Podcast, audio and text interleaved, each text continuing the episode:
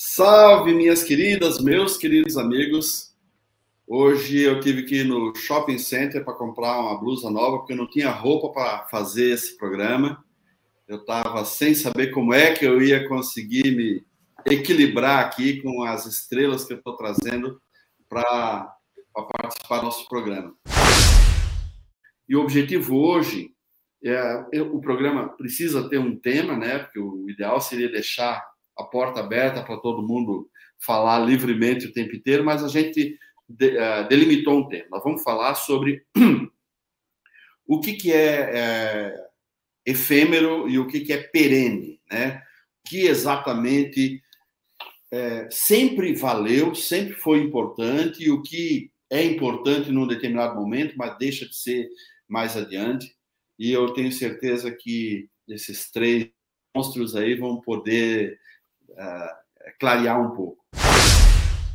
Uh, o Ricardo Botelho eu, eu conheci do, do, do, site que ele tinha, né? Antes, eu acho que era antes das redes sociais, esse site sempre existiu. É, como é que chama o site? É o. É o, o AD Fórum, né? E o Ricardo. AD Fórum, exatamente. Não, não, mas não é o AD Fórum, é o outro. É o Ricardo Botelho Marketing. Isso, Ricardo Botelho Marketing, é, marketing exatamente.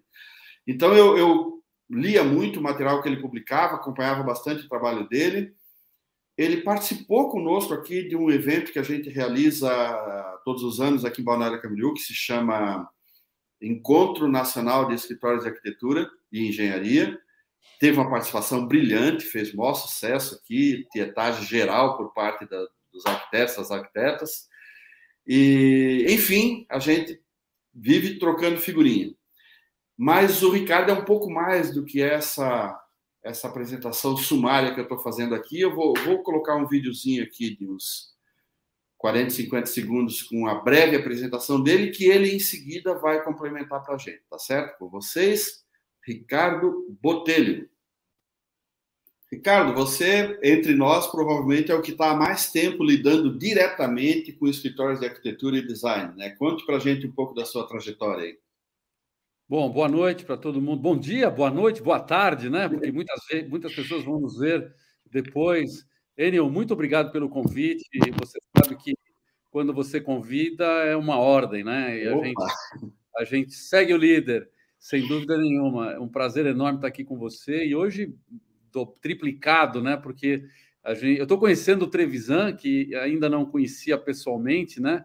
Eu pessoalmente agora pelas, pelas, pelo, pelos canais, pelas mídias sociais, quem sabe um dia aí, Xará Trevisan, a gente consegue ter um encontro real aí no mundo real. O, o Meira já é um, um amigo já de longa data, a gente tem se cruzado muito por aí. Então, muito obrigado pela oportunidade de estar aqui com vocês e, e trocar um pouco de ideias, falar um pouquinho é, de um tema tão, eu diria, tão oportuno, né, que, que incomoda tanta gente nesse momento de, de, profunda transformação. Eu, na verdade, cheguei nesse mercado em 1992, que já era um momento de transformação, porque era pós-plano Collor. Talvez é, é, algumas pessoas da nossa audiência é, não tenham vivido isso, mas tem referência, né? O plano Collor, é, num determinado momento, confiscou o dinheiro das pessoas, todo mundo ficou com 50 dinheiros, eu já nem sei mais que moeda era.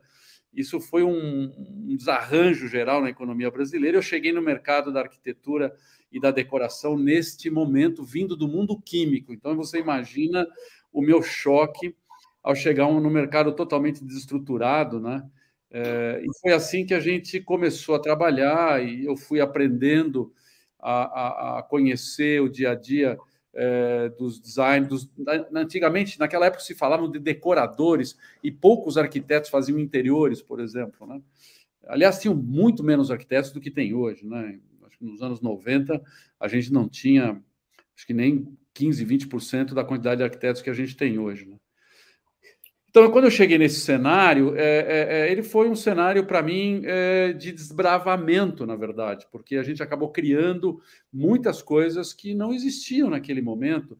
Entender o mercado, pesquisa de mercado, entender a cabeça do consumidor, tudo isso que hoje é também muito importante, é, a gente vem fazendo ao longo desses anos, e eu percebo que nós estamos o tempo todo em profunda transformação não é de hoje. As pessoas dizem hoje, ah, mas o mundo hoje está mudando. Bom, mas está mudando há muito e muito tempo, vem nesse processo de mudança.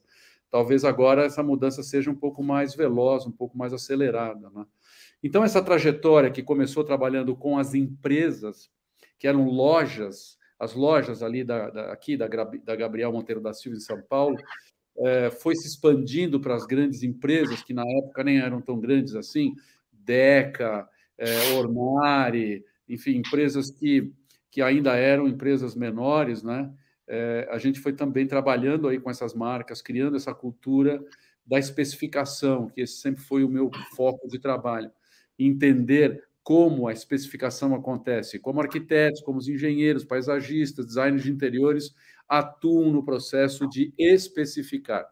E depois, ao longo do tempo, a gente foi criando também uma cultura de como é, é, esses profissionais gerenciam seu negócio ou como não gerenciam o seu negócio. Acho que, acho que é mais fácil dizer como é que eles não gerenciam o negócio. E para mim é sempre uma loucura isso, porque é, eu, digo, eu digo sempre e repito que é, um projeto de arquitetura, um projeto de interiores, na verdade é um plano. Então, como é que o arquiteto, que é especialista num plano, gerencia o seu negócio é, de forma orgânica? É como se todas as, todos os ambientes, todas as casas, todo, enfim, tudo fosse construído sem um plano, né?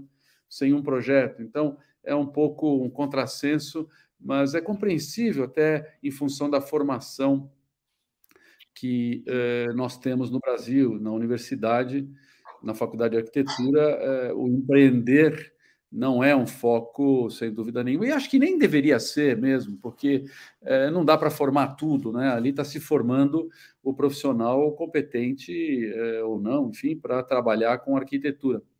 Então, essa parte do empreender talvez devesse ser desenvolvida, eu tenho essa tese, é, ainda na formação básica, né? na escola básica, em que, como, como sentido de nação, é, a gente quisesse que o, a nossa gente fosse uma gente empreendedora, para que o país crescesse dessa forma. É assim que funciona na Europa, em muitos países da Europa, é assim que funciona nos Estados Unidos, mas aqui no Brasil a gente teve um atraso nessa visão, é, que eu acho que está sendo superada, né? um atraso em função de questões é, filosóficas, conceituais, políticas e tudo mais e isso, sem dúvida nenhuma, retardou. Então, é, eu tenho tentado trabalhar aí, ajudando é, nesse o que eu chamo de acelerar o processo de migrar de uma visão meramente artística no exercício da profissão para uma visão de empreender é, e ganhar dinheiro. É, o meu grande desafio, sem dúvida nenhuma, é convencer o arquiteto a ficar rico. E para mim é uma dificuldade, porque é incrível. Né? Temos dois arquitetos aqui, temos um engenheiro. É, eu não entendo por que, arquiteto não quer ficar rico. Acho um negócio... Hoje é rico, né? Então, só para a gente concluir, na verdade, esse é, esse é o meu grande, eu diria, o meu grande desafio, é fazer com que os profissionais tenham uma visão mais empreendedora do seu negócio é, e como um micronegócio tenham uma consciência de quanto representam para a economia do país. O setor da construção civil é um dos setores mais importantes em todas as economias no mundo, é, na criação de, de valor para o próprio do produto nacional, né, do produto interno é, é, em qualquer país. Então, muito embora sejam micro-organismos, né, mas quando você olha isso no, no contexto geral, nós estamos falando de um grande segmento ou de um grande mercado. Né? Eu vi a última último número que eu vi do CAL, nós estamos aí perto de 210, 211 mil arquitetos registrados no CAL. Eu calculo que desse universo de 210 mil, 150 mil sejam donos do seu próprio negócio. Uhum. Né? É, o que é interessante, porque é, é diferente do, por exemplo, dos Estados Unidos, onde grande parte dos arquitetos é composta de empregados de escritórios de arquitetura. Aqui no Brasil, nós temos a grande maioria é composta de donos de escritórios, então micro-organismos é, que no seu conjunto representam muito é, na movimentação de recursos. Eu estimo que a gente está falando aí de um mercado que movimenta para lá de 100 bilhões de reais em especificação de produtos e serviços. Então, é essa magnitude que nós estamos é, falando, e, portanto, eu me sinto muito realizado de estar completando agora 30 anos atuando nesse mercado e ajudando a desenvolver esse mercado. Maravilha, que ótimo. Já vamos te explorar um pouco mais aí dessa tua história, dessa tua trajetória, desse teu conhecimento acumulado aí, né? Deixa eu falar um pouco então do Ricardo Trevisan, na verdade, de como eu conheci o Ricardo Trevisan. Eu costumo caçar e ficar sem informado de tem sido publicado na administração de gestão, e eu recebi uma notificação, não me lembro mais como, isso foi em 2013 ou 14, é, eu acho que é 13, depois o Ricardo me, me, me confirma, é, de um livro sobre administração do escritório, se eu não me engano é Princípios da Administração do Escritório, alguma coisa assim, e eu vi, o título me interessou, é um livro, um e-book na Amazon, eu entrei lá, comprei e, e é, parece que é assim, na semana do lançamento do livro, o livro tinha acabado de ser lançado. Eu devo ter sido notificado pela própria Amazon. Eu li o livro, eu fiquei encantado com a qualidade do livro, com a clareza, com a, enfim, com a, com a visão extremamente inteligente, com a, com a didática do, do, do autor. Eu, eu, até brinquei com ele, que eu, que eu me perguntava: onde é que esse cara estava? Como é que eu não tinha visto ainda? Aí depois ele me explicou que ele não estava ainda. É, aquele é o, é o livro de estreia dele, por isso que eu não tinha ainda conhecimento dele. Mas é uma pessoa excepcional. Depois disso, eu acompanho sempre o trabalho dele. É um trabalho maravilhoso, gosta muito. No meu protocolo 89, é um dos que o pessoal precisa ler. Leem e gostam e sempre uh, tem, trazem muitas questões interessantes inteligentes para o protocolo 89 a partir do livro dele. Então, gente, Ricardo Trevisan, Primeiro, boa noite a todas, todos vocês estão nos ouvindo, nos ouvindo agora. É, como disse bem o Botelho, bom dia ou boa tarde, a gente está bem globalizado hoje. Também, bom, em primeiro lugar, Enio, é, concordo totalmente com o Botelho, seu convite é uma convocação e vai ser sempre aceita. Agradeço muito a oportunidade de estar aqui e com essas duas feras aqui, com o Botelho, com o Meira, sensacional. Certeza que vai ser uma conversa muito bacana.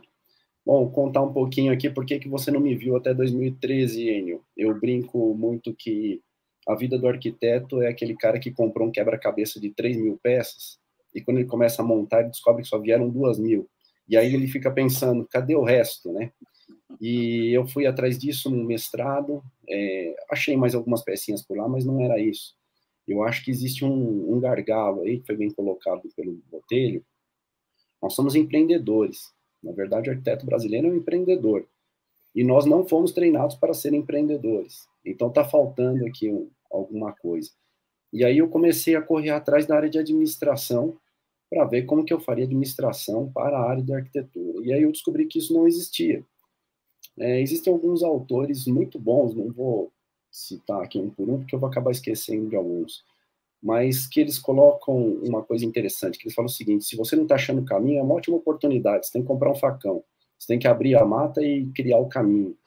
E aí eu fui atrás, então eu fiquei um tempo pesquisando a administração e tentando sistematizar isso para ver como que eu aplicaria isso para arquitetura, usar um pouco que eu tinha de experiência como arquiteto ainda naquela época, eu era, já estava formado há 10 anos, 13 anos, 12 anos, 13 anos, e aí, em 2013, lancei o primeiro livro, foi por isso que aí eu apareci, tá indo. Mas tenho aí, é, um pouquinho antes de lançar o livro, eu, por motivos curiosos, outros que algum dia eu te conto, acabei criando um blog. E no blog eu comecei a responder perguntas que eu não encontrava respondidas no Google. Eu perguntava para o Google, quando o Google não me respondia, eu lembrava da história do facão, e aí eu tentava responder eu. E aí eu descobri que existe uma demanda imensa de arquitetos por temas relacionados à administração e empreendedorismo. E isso me empolgou muito, porque eu colocava ali um tema que eu julgava super simples e naquele dia 100, 200, 300 pessoas, de repente estava acessando um blog desconhecido, de um arquiteto desconhecido. E aí isso me empolgou muito, então dali para frente eu comecei a investir cada vez mais nisso. Então, é, investiguei mais a questão da precificação, acho que ela tem tudo a ver com marketing. Eu, é, eu acho não, é, isso está na definição do marketing, né? Marketing, é, aliás, marketing tem um, tem um conceito tão amplo e é, eu acho curioso de ver como os arquitetos rejeitam o termo marketing. Mas se a gente pensar bem, faz parte do marketing você desenvolver o produto no sentido de serviço, não as pessoas confundem produto com bem, mas o produto pode é, é resultado de um processo. Estou desenvolvendo um, um, serviço que eu quero prestar para a sociedade desde o dia zero da faculdade, certo? Eu entrei na faculdade e começo a fazer o quê? Uma coisa que o administrador falaria, você está fazendo marketing. Mas aí lá na frente, quando o arquiteto quer, precisa fazer a comunicação de marketing, precisa fazer a propaganda do seu serviço, divulgar, isso é muito mal visto e tem uma, todo um, um fundamento sociológico para isso, que inclusive antes da conversa aqui, estava trocando uma figurinha com ele, lembrou de um livro sensacional que está aqui na minha mesa, que eu também adoro, que é o Círculo Privilegiado, do Gary Stevens. E aí, é, por este caminho, acabei chegando num, numa intenção de fazer um doutorado, porque eu queria sistematizar melhor essas ideias, e felizmente concluí recentemente o doutorado, e neste momento eu estou trabalhando na divulgação das conclusões que a gente teve desta pesquisa, que foi feita lá na Universidade de São Paulo, Faculdade de Arquitetura e Urbanismo, na área de tecnologia. Então, esse é o, o status atual, Enio mas eu estou aqui sempre à disposição para ajudar e divulgar conhecimento, inclusive quando eu fiz minha segunda graduação em administração, a minha maior preocupação é quando eu via alguma coisa eu, e, e eu via como o administrador via o arquiteto e falava, meu Deus do céu, não é nada disso. Infelizmente, eu gostaria que fosse, porque muitas das coisas que eles mostram na faculdade de administração, por exemplo, o marketing de pensar espacialmente um ambiente de comércio para que aquilo maximize vendas, eu falei, poxa, raríssimos são os arquitetos que realmente têm esse, esse conhecimento, mas o administrador acredita que nós temos. E aí eu fiquei preocupado com outra coisa, eu falei, poxa, eu estou tendo uma oportunidade de ouro aqui de fazer essa ligação, e os arquitetos não estão vendo nada disso, só eu estou vendo. Então a minha preocupação daquele momento em diante é muito da minha preocupação hoje que nenhum desse conhecimento se perca. Então, hoje no blog eu publico tudo que chega de informação para mim, está no blog de graça para quem quiser ver. E eu acho que é essencial que nós arquitetos criemos uma rede de fortalecimento de uma cultura, de, um, de uma cultura de, de sustentação do arquiteto como empreendedor, para que o arquiteto não vire suco, né? Como já aconteceu no passado, o pessoal falava do, do engenheiro que vira suco. Eu também não, não gostaria que o arquiteto virasse suco. É, bom, basicamente é isso, tá? Não vou me alongar mais aqui, Enio, mas agradeço muito aqui a, a possibilidade de estar aqui e no que eu puder contribuir faz parte aqui da minha missão, como eu coloquei. Muito obrigado. Gente, o nosso é, deixei por último só de sacanagem, porque esse é, é, é, a pessoa com quem eu tenho mais contato, assim, a gente se vê praticamente todo ano, eu, eu vou a Brasília, a gente sempre cafezinho rápido, de meia hora, dura umas três horas, três horas e pouco, né? porque a, a, conversa se estende sempre. Uma coisa que eu achava muito legal no, no, no blog do Arquiteto Daltônico é quando o Ricardo ele lia artigos de arquitetos americanos, principalmente, e reescrevia esse artigo numa linguagem, ele, ele não só traduzia, ele, ele criava uma versão daquele texto, dando os créditos, evidentemente, né? Mas e ficava muito bom, assim, sabe? Teve uma vez até que eu tinha, eu tinha lido o mesmo artigo antes, e quando eu vi o texto feito pelo Ricardo, eu falei, pô, isso aqui realmente ficou melhor que o, o texto original. então, gente, nós vamos, nós vamos ter aqui conosco o seu Ricardo Meira, o arquiteto daltônico. Boa noite a todos e todas. Sempre um prazer estar de volta aqui no canal. Uma honra estar aqui com meu, meu, meu mentor, Enio, e meus caríssimos charás. Eu, eu tenho uma. Vocês três fazem parte da minha história profissional em algum momento, assim, curiosamente. Né? O Enio realmente foi a pessoa com quem eu tive o primeiro contato dentro do mundo da gestão, como aluno dos seus cursos, lá se vão bons 20 anos, quando eu, eu me encontrava provavelmente com as mesmas angústias que o Trevisan se encontrou também, de querer buscar conteúdo específico para arquitetura, é uma, uma teoria da administração traduzida para uma linguagem que nós arquitetos compreendêssemos, né? e eu nunca encontrei. E, e o primeiro respiro, de fato, que eu encontrei foi nos cursos do Enio, quando ele vinha a Brasília, eu corria, fazia qualquer curso que ele oferecesse aqui, assim que eu comecei a ter, a ter contato já, aí há, realmente há uns, há uns 20 anos. Né? E nessa trajetória eu também cruzei com o caminho do, do Botelho, né? como aluno, como participante de alguns eventos que ele ah, ministrou. Sempre que ele vinha a Brasília, eu fazia questão de ouvi-lo né? na, frase, na fase jurássica, pré, pré-internet. E agora, no último momento, né, é, dentro das minhas pesquisas para o livro que eu estou escrevendo, finalizando de gestão financeira e precificação, surgiu como bibliografia básica na obra do Trevisan, que eu encontrei por coincidência, porque ele é chará do meu orientador de mestrado, que também é Ricardo Trevisan, e fez doutorado na USP, inclusive. Aliás, na UNB ele fez mestrado na, na USP. E aí eu, eu fui procurar um conteúdo do meu orientador, caiu o Xará, a obra do Xará no meu colo, eu adquiri os dois livros e falei, meu Deus do céu. No primeiro momento eu fiquei com raiva, porque ele escreveu o livro que eu queria escrever. Eu, aí eu vi que já tinha um. Eu falei, puta, esse cara chegou antes, cara. Que porra. Aí eu falei, cara, a partir disso eu vou, eu vou escrever um outro. E aí foi, foi fantástico, porque eu, eu trilhei um caminho é, a partir de uma visão pronta, né, muito interessante, que o Trevisan construiu. Inclusive, uso muito da obra dele agora dentro do CAL, na, no, na, na revisão da famigerada tabela do Cal agora, que está sendo feita. Então, eu procuro sempre pensar trechos do livro dele para levar para as reuniões. E o meu contato com esse mundo aí da, da gestão e do marketing surgiu por necessidade. Na verdade, foi quase terapêutico. Assim como o blog, né? resolvi escrever um blog lá em 2008, 2009, 2010, é, muito para exorcizar meus meus demônios, assim, né? Eu sou daltônico de fato, eu enfrentei vários problemas e muita gente na faculdade me pedia para contar sempre as minhas histórias. Eu comecei como um espaço para contar as minhas agruras aí, como alguém que trabalha com cores, não enxergando cores direito. E, e comecei a usar, a, a, lançar mão de outros temas também é, relacionados à, à prática profissional e principalmente compartilhar muito as minhas dificuldades. Eu sou é, uma pessoa em que eu uso das minhas dificuldades para me conectar com com a minha audiência, né? Eu tenho, eu tenho transtorno de déficit de atenção, isso sempre me atrapalhou muito na minha vida profissional, né? Eu fechei meu escritório com três anos de carreira, e isso meio que deu um, um estalho. Eu falei, eu preciso buscar algo, né? Além daquilo que eu adquiri de formação. E, é, em paralelo, sempre é, houve o desejo de me tornar professor, né? Algo que aconteceu lá em 2007, na graduação.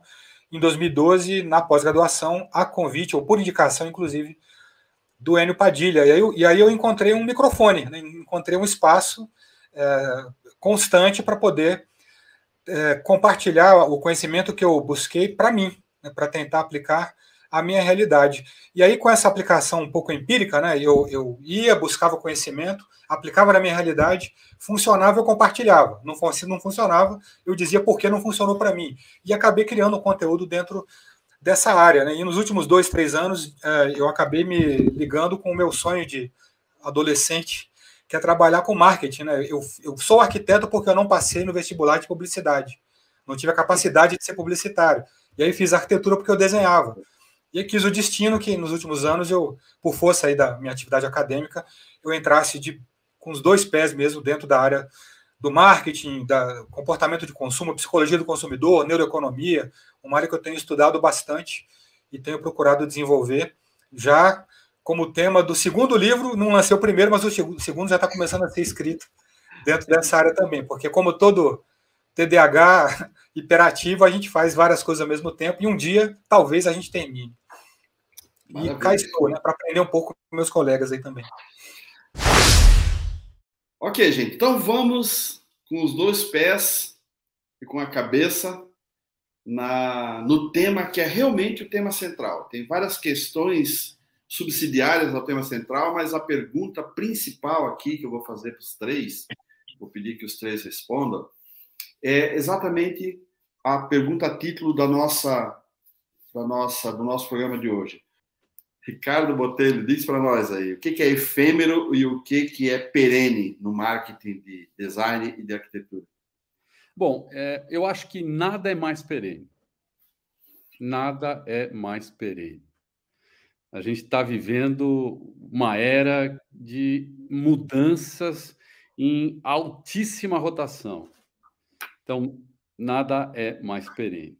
Eu, eu, eu vejo que o mundo, na verdade, viveu é, três grandes revoluções. A primeira grande revolução foi a da escrita, que fez com que o conhecimento saísse é, daquela relação familiar, né, em que o avô contava para o neto, o pai contava para o filho, enfim, e aí a gente começou a expandir conhecimento e o mundo se desenvolveu muito.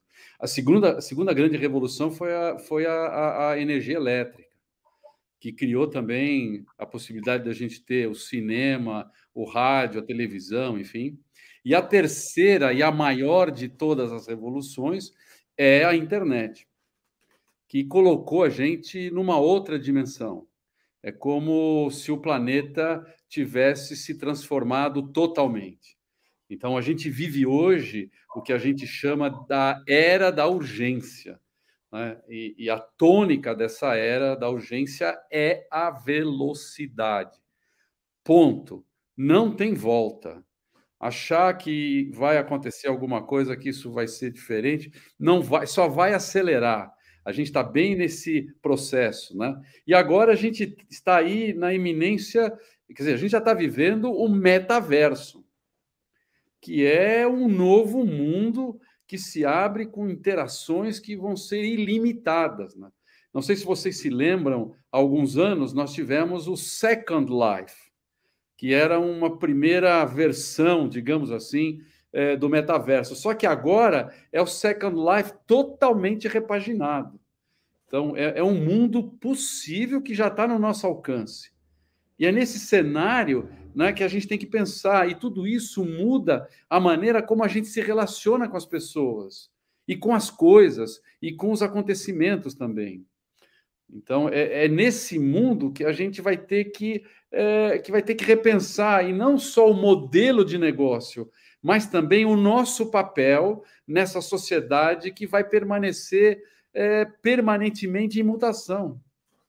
Essa é a realidade. Então, um pouco filosófico assim a minha abordagem, mas porque tem que ser filosófica mesmo.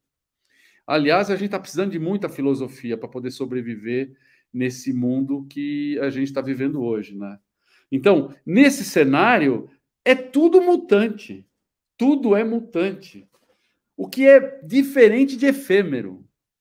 Então, eu quero estabelecer aqui uma diferença entre mutação, né, mutante e efêmero. O efêmero é alguma coisa que se perde. O mutante é algo que se transforma de maneira indefinidamente.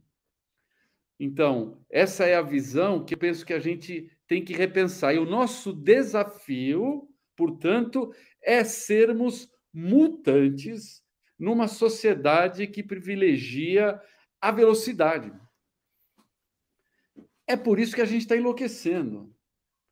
Né? A gente está enlouquecendo justamente por conta disso, porque a gente está conectado o tempo todo, a gente está vivenciando experiências o tempo todo numa velocidade enlouquecida, né? e eu penso que muitos de nós estamos estressados, claro porque é algo novo. Né? Claro, a gente tem que. E essa pandemia, ela só aprofundou isso, né? porque fez com que a gente tivesse mais janelas.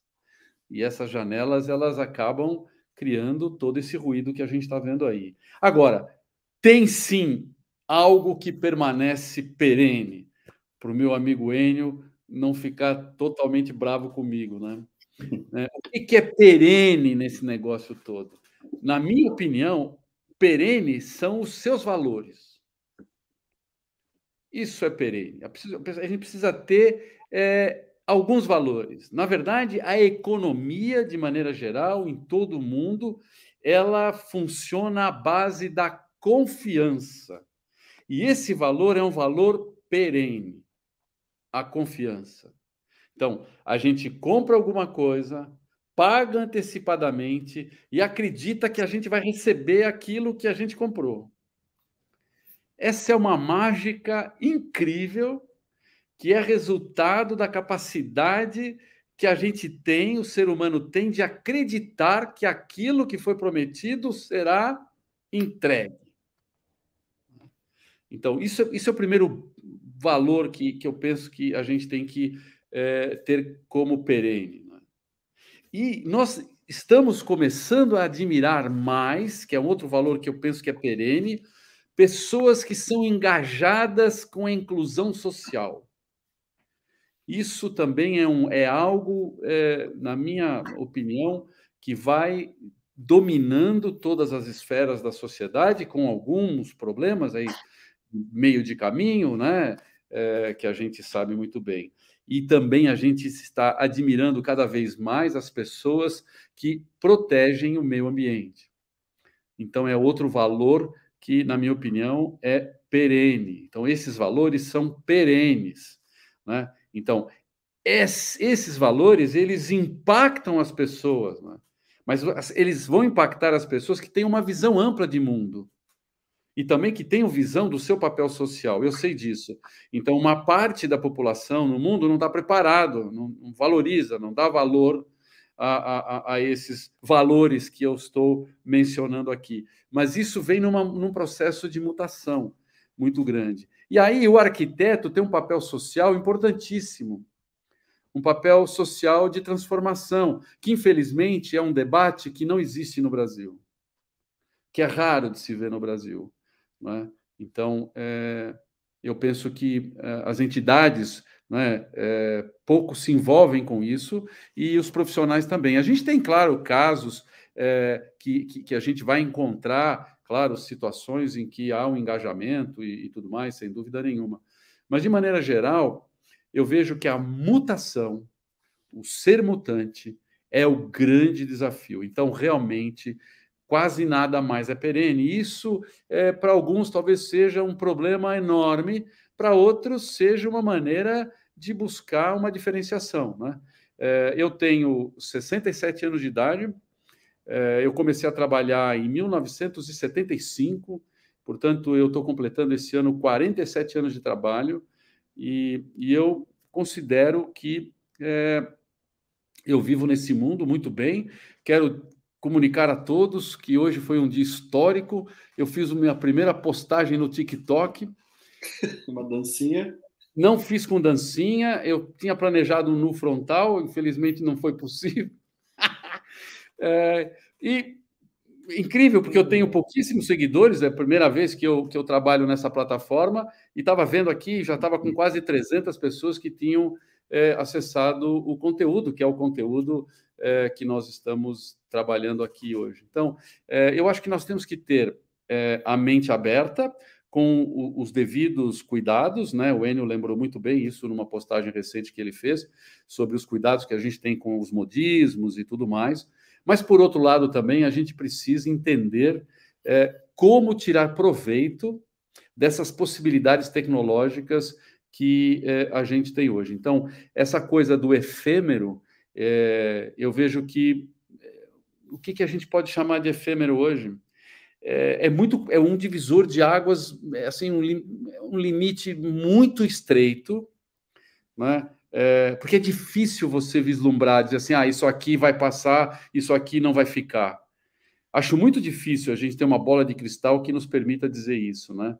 É, e assim é com as mídias sociais. Veja, por exemplo, o Instagram. O Instagram está hoje é, mudando completamente o seu algoritmo. Né? Hoje o Reels é o grande investimento do Instagram. E se você não postar coisas no Reels, você não vai ser percebido dentro do Instagram.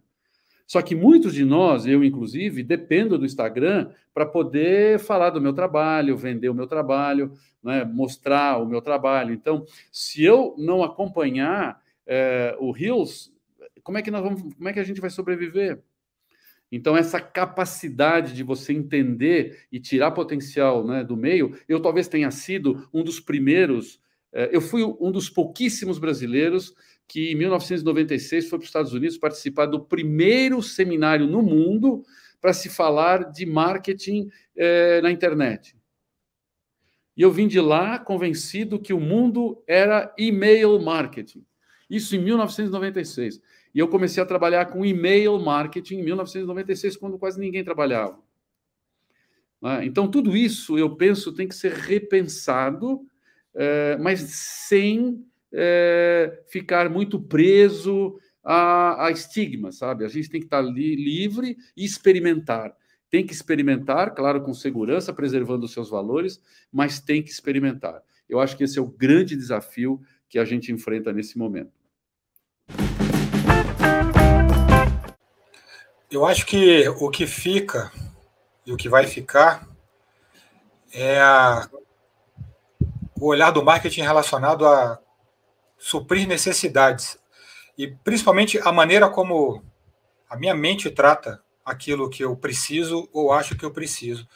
Isso a evolução vem se ocupando de aperfeiçoar, mas é um softwarezinho que tem algumas centenas de milhares de anos que foi, né, programado ali pela evolução, pegando aí um conceito do, do Steve Pinker, né, que escreveu o livro Como a Mente Funciona, ele, ele faz essa analogia com os softwares, né, que é, nossa, nossa mente é como se fosse uma união de vários softwares para desempenhar funções específicas e muitas vezes correlacionadas para suprir duas necessidades básicas: é, perpetuar a espécie e sobreviver. E as duas são complementares, né?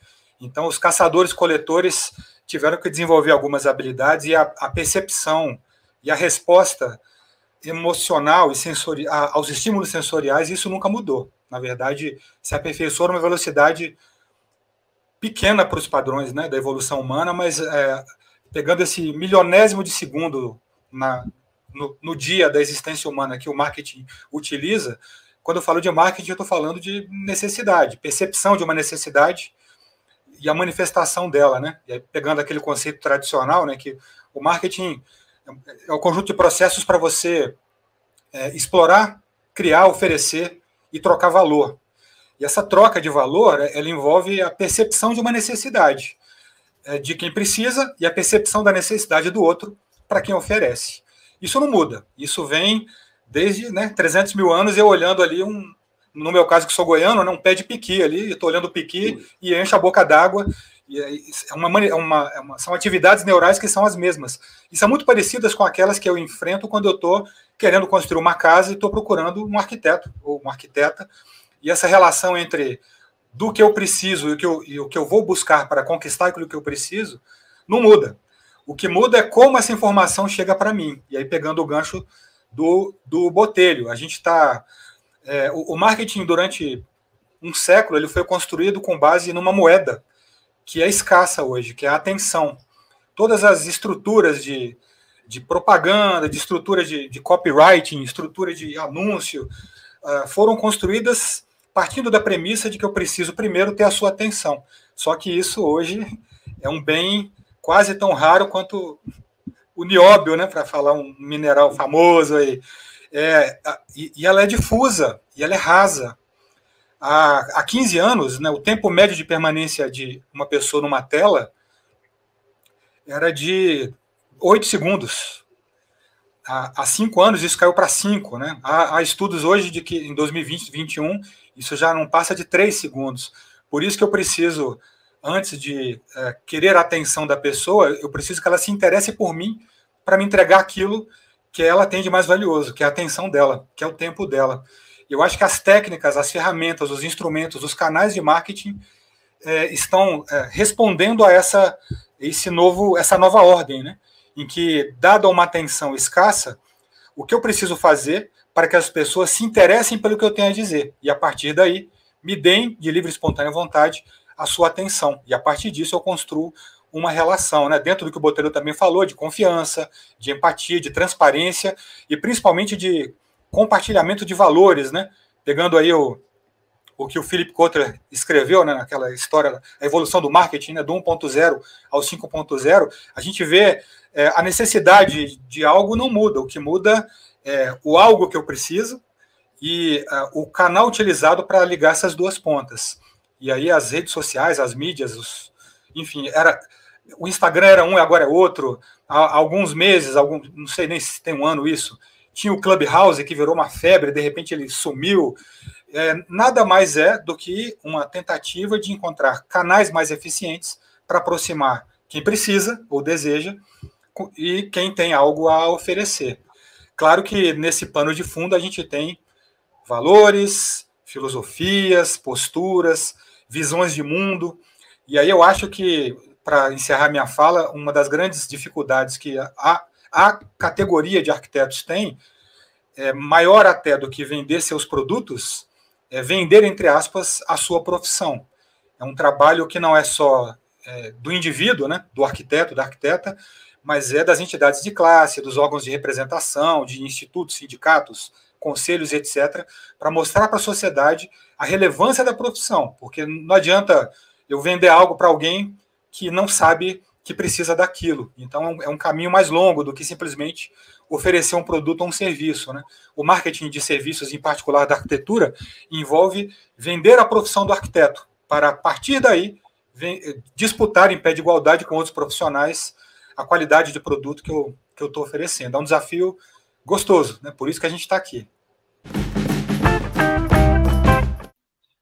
Bacana. É, meus colegas levantaram umas bolas aí sensacionais. Na verdade, tinha feito umas anotações aqui. Eu vou de improviso, porque eu quero aproveitar aqui que foi falado. É, a, a, fala do Meira me lembrou muito o Choque do Futuro. Estava até tentando, tentando, lembrar quem que era o autor, mas ele já falava isso há tanto tempo, né? Que a atenção vai ser um bem escasso. E ele está ficando cada vez mais escasso. E o que chama atenção é o seguinte, que com isso a gente vê os agentes econômicos brigando pela atenção, mas usando as mesmas estratégias. E isso está virando uma massa tão sem graça que, não sei se vocês viram aí um tempo atrás, Netflix está desempenhando mal. E a Netflix é isso, né? Na verdade, é, olha aqui, ó, tem isso, tem isso, tem isso, tem isso. E as pessoas estão cada vez mais circulando por aquele catálogo imenso de títulos e achando aquilo insosso. E me parece que o que é perene, então, é o que está acontecendo. Você vê assim a atenção das pessoas para onde que elas está indo agora elas começam a prestar atenção a quem não está pedindo atenção, mas quem tem consistência e quem é genuíno, né? O, o genuíno está ganhando espaço, né? Tipo aquela menininha que ganhou a, a, a medalha lá do, do skate no, nas Olimpíadas. Pô, é sensacional aquela menina, porque ela não está parece que ela é ela mesma em qualquer lugar, e aí ela chama atenção e ela ganhou uma notoriedade incrível. É, e isso me fez pensar o seguinte: quando a gente pensa em suprir necessidades, me lembrou que eu sinto muita falta de uma coisa é, entre os arquitetos, que é a perenidade do, pra, da proposição de valor, do value proposition no modelo de negócios. Eu sinto muita falta de investimento de tempo e energia no modelo de negócios. Parece que isso é, falta um pouco, né? E nessa questão do, do, do genuíno, é, me lembrei aqui também de, é, de uma experiência que eu tive eu trabalhei com o arquiteto Paulo Bastos entre 2010 e 2012. Comecei a trabalhar com ele, ele tinha 74 anos de idade. E aí eu vou retomar uma, uma fala do Botelho, que foi muito interessante. É, o Paulo tinha um sócio que ele me diz o seguinte: o Paulo sobrevive como escritório, o escritório dele era extremamente ativo, a gente tinha muitos projetos, e de um arquiteto formado em 68, 69, não me lembro exatamente em que ano que ele se formou, mas por quê? Porque ele era flexível na atividade dele. Então, ele tinha um jogo de cintura para adaptar a atividade dele. Mas quem ele era, inclusive a forma de apresentar o projeto dele, ele não mudava. Então, tinha uma consistência do que ele estava propondo. E se alguém oferecesse alguma coisa para fazer uma proposta que ia contra os princípios dele, ele não fazia, simplesmente não fazia, daquela geração heróica, né, dos, dos arquitetos dos anos 60. Mas, ao mesmo tempo, ele soube se adaptar, por exemplo, a fazer projeto de urbanização de favela, que muitos dos colegas dele se recusaram terminantemente a, a entrar nesse, nesse, nesse ambiente, né? Então, eu acho que tem umas armadilhas aí. Esse, esse, essa divisa nebulosa que o, que o Botelho trouxe entre o que nós temos de metaverso e o que temos de mundo real, eu acho que a principal armadilha é o risco que existe da gente usar o virtual para desenhar o mundo real. Por quê?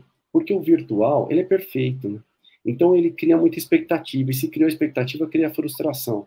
Só que a gente ainda está no momento da criação da expectativa, estamos ali construindo um monte de coisas que não existe, né?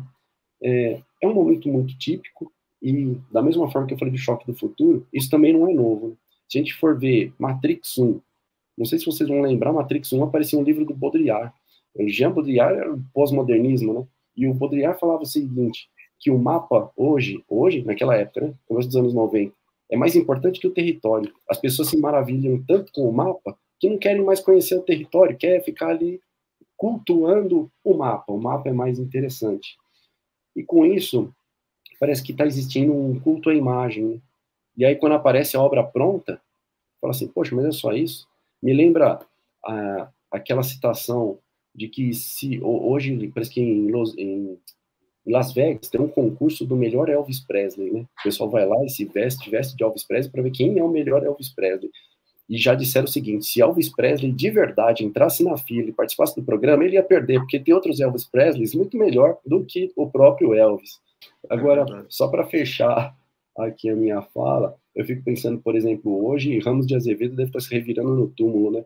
Porque ele fazia aquela coisa maravilhosa e fechada com tapumes. E aí tinha aquele dia, que era o dia de tirar o tapume, tirava, era, nossa, coisa maravilhosa. E hoje está acontecendo o contrário, né? Parece que o pessoal tira o tapume e tem a decepção. Fala, poxa, mas o 3D lá que você fez, no, né, no, é, era muito mais bacana do que esse aqui do mundo real. Então, é um, é um, tem um, um divisor tênue e nebuloso mesmo. Concordo com o Botelho, a gente tem que ter, tem que manter a mente aberta e buscar o nosso caminho, buscar estratégias. É um caminho completamente novo para a gente sobreviver nisso. Eu só ia complementar que eu estou tentando manter minha mente aberta, mas no frontal, no TikTok, não passou pela minha cabeça ainda, tá, tá Botelho?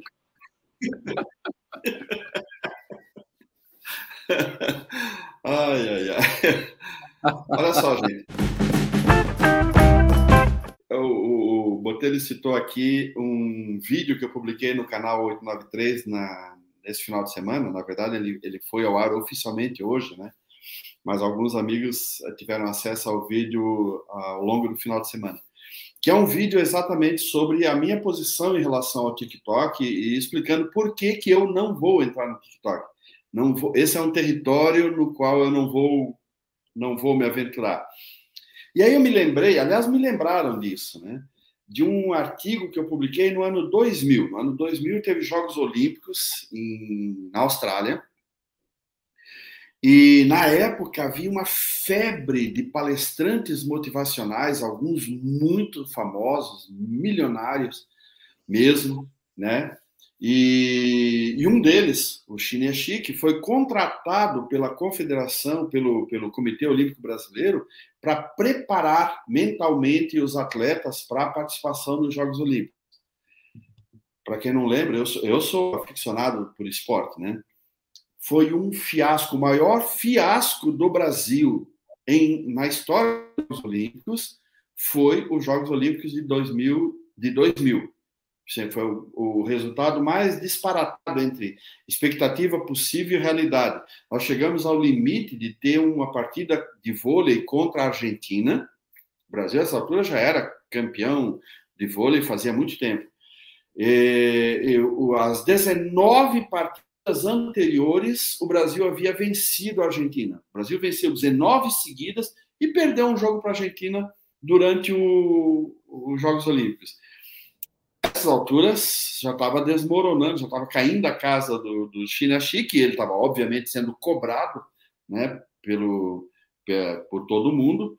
Eu escrevi esse artigo que está lá no meu site, ainda está disponível, se chama Amarelou Sim Senhor, né? Porque todo mundo falava, o Brasil amarelou, o Brasil amarelou, e ele negando, dizendo que não tinha amarelado, e ele falou que que o problema é que a Argentina eh, conhecia muito bem os jogadores brasileiros e que a Argentina treinou muito. E aí eu respondi nesse meu artigo: ah, então continua valendo um negócio que sempre valeu, que é treinar. Então, nesse sentido que eu digo que treinar é perene. Então você pode ter modinha para cá, modinha para lá, mas treinar continua, treinar continua sendo aquilo que efetivamente vale. Né? Então, a Argentina ganhou porque treinou mais do que os brasileiros. Pelo menos essa foi a explicação do cara que achava que seria possível ganhar fazendo mágica, fazendo os atletas caminharem em cima de braseiro, fazendo os atletas mentalizarem, olharem para o espelho e dizer eu sou foda. Não adiantou. Só adianta para quem efetivamente treinou. Então, nesse sentido, eu acho que o, o, existem algumas coisas que são perenes. Daqui a 20 anos, nos Jogos Olímpicos, vai ganhar quem treinou mais e treinou melhor. Não importa o não importa quantas vidas ele tenha no Second Life ou, ou em qualquer metaverso, para ganhar os 800 metros no, no, no, Campeonato Mundial de Atletismo, vai ter que treinar. Isso é perene, não vai mudar. Né? Então, é, eu acho que é que nesse sentido, a, per, a próxima pergunta tem a ver com essa coisa de que de vez em quando surgem esses, essas pessoas que têm uma solução mágica a baixo custo, ou seja, o paraíso a baixo esforço, e, e a gente sempre teve de onda esse tipo de movimento. E agora me parece ser os tais influencers ou digitais influencers eu acho que.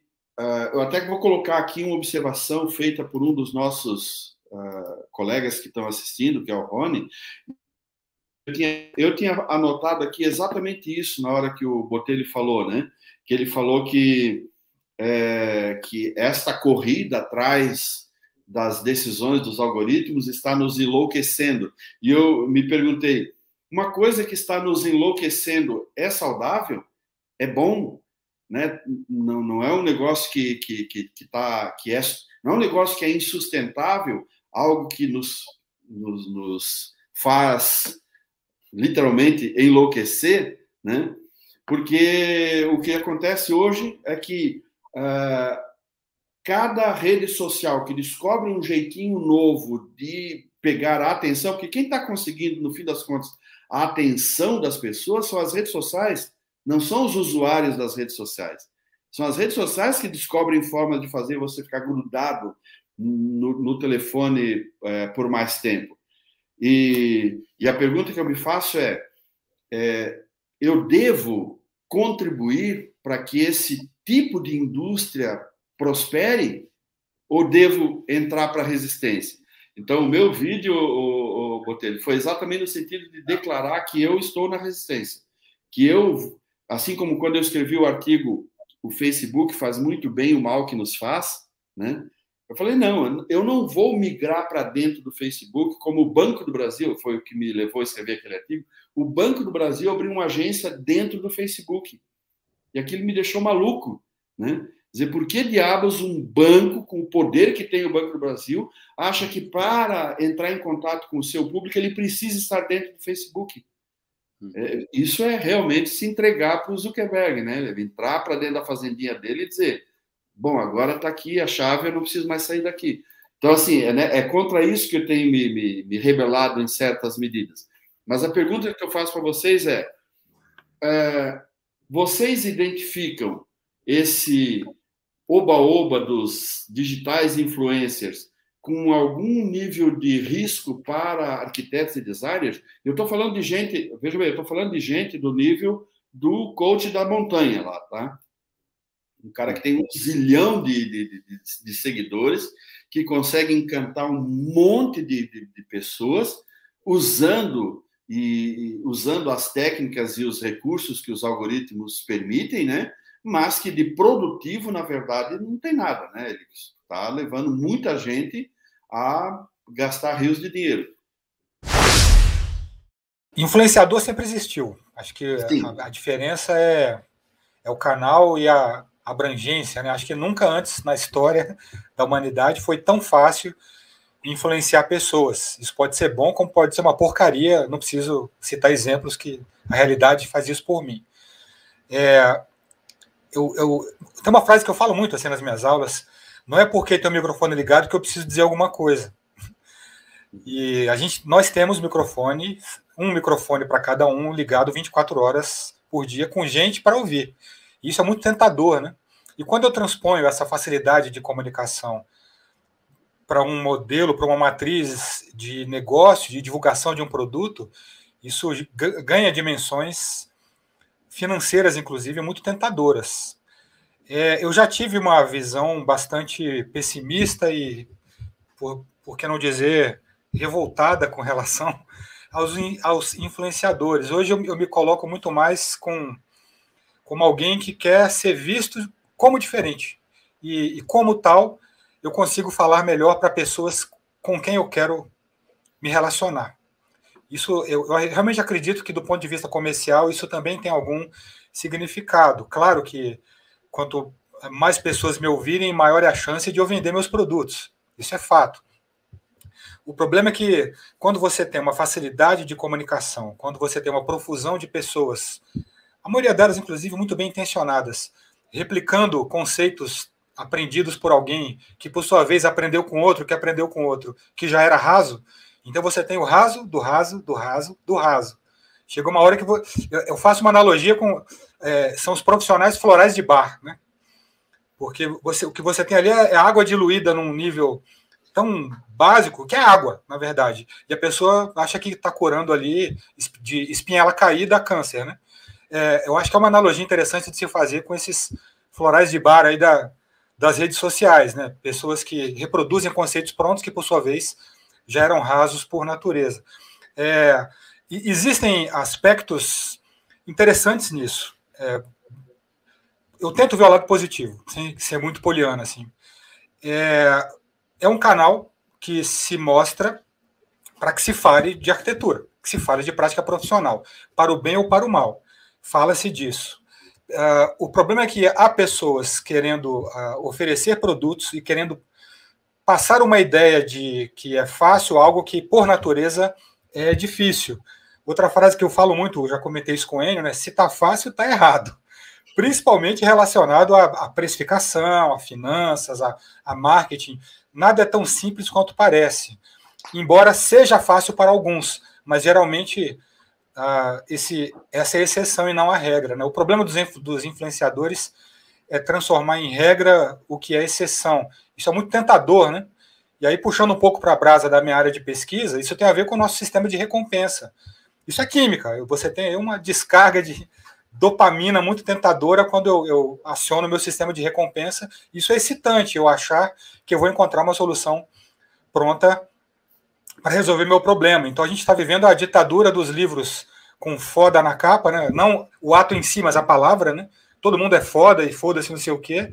Ou então os, os, guias defini é, ou então os guias definitivos, né? O que eu acho de uma pretensão absurda, porque nem a Bíblia é definitiva, ela foi reescrita várias vezes, né? É, eu até brinquei que um dos títulos que eu pensei para o meu livro era Guia Provisório, porque é, quando eu comecei a escrever há um ano atrás, eu não conhecia a obra do Ricardo, do Trevisan e eu tive que reescrever metade do meu livro por culpa do Trevisan, porque ele mudou a minha cabeça com relação à precificação. Imagine se eu tivesse criado um guia definitivo. Eu, eu, eu teria, colocado, teria colocado assim: guia definitivo até ler o livro do Trevisan. Aí já não é mais definitivo. Agora vou ter que escrever de novo. Deixa eu falar aqui. Outro dia, um colega meu, amigo meu, escrevendo um livro que é de fato muito bom, o livro que ele está escrevendo. E o título provisório do livro dele era A Bíblia do tema lá que ele está explorando, né? Eu falei, não faça isso. Não... É, é, um título muito pretencioso, né? Muito, muito. Né? Apesar dele, dele realmente estar tá no limite do, tá no estado da arte da, do campo em que ele está trabalhando, mas quando você coloca um título desse, uh, né, qualquer leitor sério já vai desacreditar. É. Desculpa ter te interrompido. Não, não, imagina. Aí, só para concluir, é, é, nós três aqui, que vendemos, nós quatro, né, que vendemos produtos, eu acho que o fato de existirem profissionais que dividem o, o mesmo segmento que nós, que oferecem produtos inferiores, aí, como alguém que estuda marketing, eu vejo como uma oportunidade e não como um problema. É, se torna mais fácil, inclusive, me diferenciar. Né? Eu, eu, eu nós, nós, nós fazemos isso com certeza. Buscamos destacar o que oferecemos de diferente daqueles que oferecem ah, soluções fáceis e, portanto, erradas por natureza. Né? Só para deixar um gancho para o Trevisan, que é a área dele também, uma das coisas que mais me irritam atualmente, Trevisan, são aqueles cursos de como faturar tantos mil em 30 dias. E aí dá vontade de dizer: olha, você precisa estudar para aprender o que é lucro bruto, em vez de aprender o que é faturamento, porque Não adianta faturar 100 mil se você gasta 89 mil para faturar o 100, né? Então, é, só um exemplozinho prático da nossa área que mostra como tem muita gente vendendo coisa que não serve para nada. Então, só, só um comentário, Enio, sobre o, o, a história do treino, né? E, e, coisas que, que são perenes, né? É, eu fui jogador de vôlei, né? Nos anos 70, eu fui semi-profissional jogador de vôlei. Se eu olhar como a gente treinava em 1970 e como a gente treina hoje, é outro planeta. Então, eu acho que essa assim, o treino, eu acho que a gente tem que se fixar em como a gente faz as coisas e não exatamente só no rótulo, né? Então, a gente não treina da mesma forma que a gente treinava há cinco anos, há 10 anos, há 20 anos, e não vai treinar da mesma forma daqui a 20, 30 anos, com certeza. Então, é essa capacidade que eu acho que o ser humano tem que ter de se adaptar. E como o, o, o, colega que está eh, nos assistindo e fez assim, o, nos fez um, um, um nos, nos, privilegiou aqui com um comentário, é, essa questão de enlouquecer, é, é o Rony, é, essa questão de enlouquecer é também é, resultado sempre do meio que a gente está vivendo. As pessoas enlouqueciam antes e vão continuar enlouquecendo sempre. Então, aí existe também a sua competência, a sua capacidade, a sua resiliência, que, que, que sempre é fundamental, né? sempre foi e sempre será. Então, é, eu penso que a gente tem que ser seres adaptativos é, e tem que entender, sim, tudo aquilo que está acontecendo e tem que experimentar. Se a gente não tiver coragem de experimentar, é, dificilmente a gente consegue sobreviver. Esse é um ponto importante. Agora, a questão dos influencers, eu, eu, penso também que a gente tem que separar. Tem muita coisa boa e tem muita coisa ruim. Então, assim, cara, eu não sou contra o meio, porque eu vivo do meio, eu preciso do meio e eu me considero uma pessoa que produz conteúdo. Então, eu tenho uma audiência, eu faço palestras há muitos anos no Brasil todo, muitas pessoas me conhecem, e hoje muitas pessoas me conhecem das mídias sociais. Né? É, então, eu acho que a gente tem que aprender, assim, não é, não é o meio que está errado, é a maneira pela qual a gente usa o meio. E é importante que a gente tenha claro isso, né? Então, é, hoje, é, é, muitas pessoas vivem do Instagram porque elas vendem coisas no Instagram. Muitas pessoas dependem do Instagram para sobreviver, para fazer o seu negócio, como muita gente depende das plataformas de e-commerce, que também são raras. 3, 4, 5. Se você olhar hoje, 70% do que se vende no, no, no, no Magalu não é produzido, não é vendido pelo Magalu. É uma plataforma que é ocupada por milhares e milhares de pessoas que estão ali vendendo seus produtos. Assim é com a Amazon também. Então, são plataformas, são shopping centers virtuais que estão ali. Se não existisse isso, eh, cara, quantas pessoas hoje sobrevivem? Quantos negócios sobreviveram nessa pandemia por conta desse meio digital? Então, eu sou um aliado do meio digital. Eu acho que o meio. Eu sou. Gente, eu faço um vídeo hoje, em meia hora, que nos anos 70, quando eu comecei a trabalhar, nos anos meados dos anos 70, eu pagava 30 mil dólares para fazer o vídeo que eu faço hoje aqui em meia hora. Isso é tecnologia. Como é que eu posso ser contra essa tecnologia? De forma alguma. Agora, eu tenho que relevar. Então, é, eu tenho que ter isso sim. É, eu tenho que ter a capacidade de filtrar. É? E isto é um grande ponto. Eu tenho um neto de quatro anos de idade é, que está descobrindo tudo isso, todo esse mundo virtual, e eu vejo a preocupação da minha filha é, e do meu genro em filtrar as coisas. Então, ele ganhou um tablet da Amazon que não permite que ele acesse a internet sem autorização dos pais. Então, ele só vai acessar a internet se os pais acessarem. Ele não pode acessar a internet. Né? Então, o tablet vem blindado é, com uma senha que para acessar a internet precisa pôr uma senha. Então, a sociedade ela vai encontrando fórmulas de se defender disso tudo. É? Então, é, agora tá bom, tem o negócio das fake news, é, que fica mais fácil de você de você proliferar. A gente sabe disso, eleições que são manipuladas e tudo mais. Mas, gente, qual é a diferença da fake news e dos caras lá nos confins do país que põem ônibus e dão almoço para o cara ir votar no dia da votação. Então, é, as mídias sociais hoje, elas denunciam isso, porque a gente consegue fotografar isso, filmar isso e reverberar isso. Uhum. Então, eu sou um grande defensor das mídias sociais, como homem de marketing, de comunicação, eu sou jornalista de formação. Eu não sou arquiteto, não sou engenheiro, eu sou jornalista. Hoje eu tenho a minha TV Globo, pessoal. Vocês não têm noção o que isso representa para um jornalista como eu, que foi formado em 1978. Não é? Eu fui assessor de imprensa durante muitos anos. Hoje eu tenho um poder nas mãos que eu nunca tive. Uhum. Isso Só que é esse poder está nas mãos de todo mundo. Não, está nas mãos de todo mundo, sim. E a plataforma, nesse sentido, ela é democrática. E nós temos que lutar para aperfeiçoar a plataforma e não é, é, ser contra a plataforma. Essa é a minha visão. Porque ela uhum. abriu universos, ela abriu portas que antes elas não, não existiam. Uhum. Né? Eu, eu esmolava, eu durante muitos anos, como assessor de imprensa, eu ficava atrás dos jornalistas para eles publicarem alguma coisa. Hoje, eu consigo ter a minha TV. O que, que nós estamos fazendo aqui no, na, na, Conexão 893? Isso aqui é a sua, tele, é sua Globo, meu amigo. Como é que você teria isso? O YouTube é, é coisa mais. Que não é isso tudo, né? Hã? Só a audiência que não é a mesma. Bom, mas não importa, porque agora a gente está olhando para o nosso micro-universo e cada um tem o seu micro-universo. Se eu falo para 200 pessoas e essas 200 pessoas são as pessoas certas, como o, o, o Meira já colocou aqui, isso está tudo bem, está tudo bacana. Agora, tem um, uma pessoa que tem um milhão, ela é uma arquiteta, ela tem um milhão de seguidores. O conteúdo dela é super bacana. E ela ganha, ela é uma influencer, ela ganha dinheiro vendendo né, é, publicidade, entre aspas, de uma outra forma, dentro da plataforma dela. Eu acho isso fantástico. Não é isso que eu acho que isso não depõe.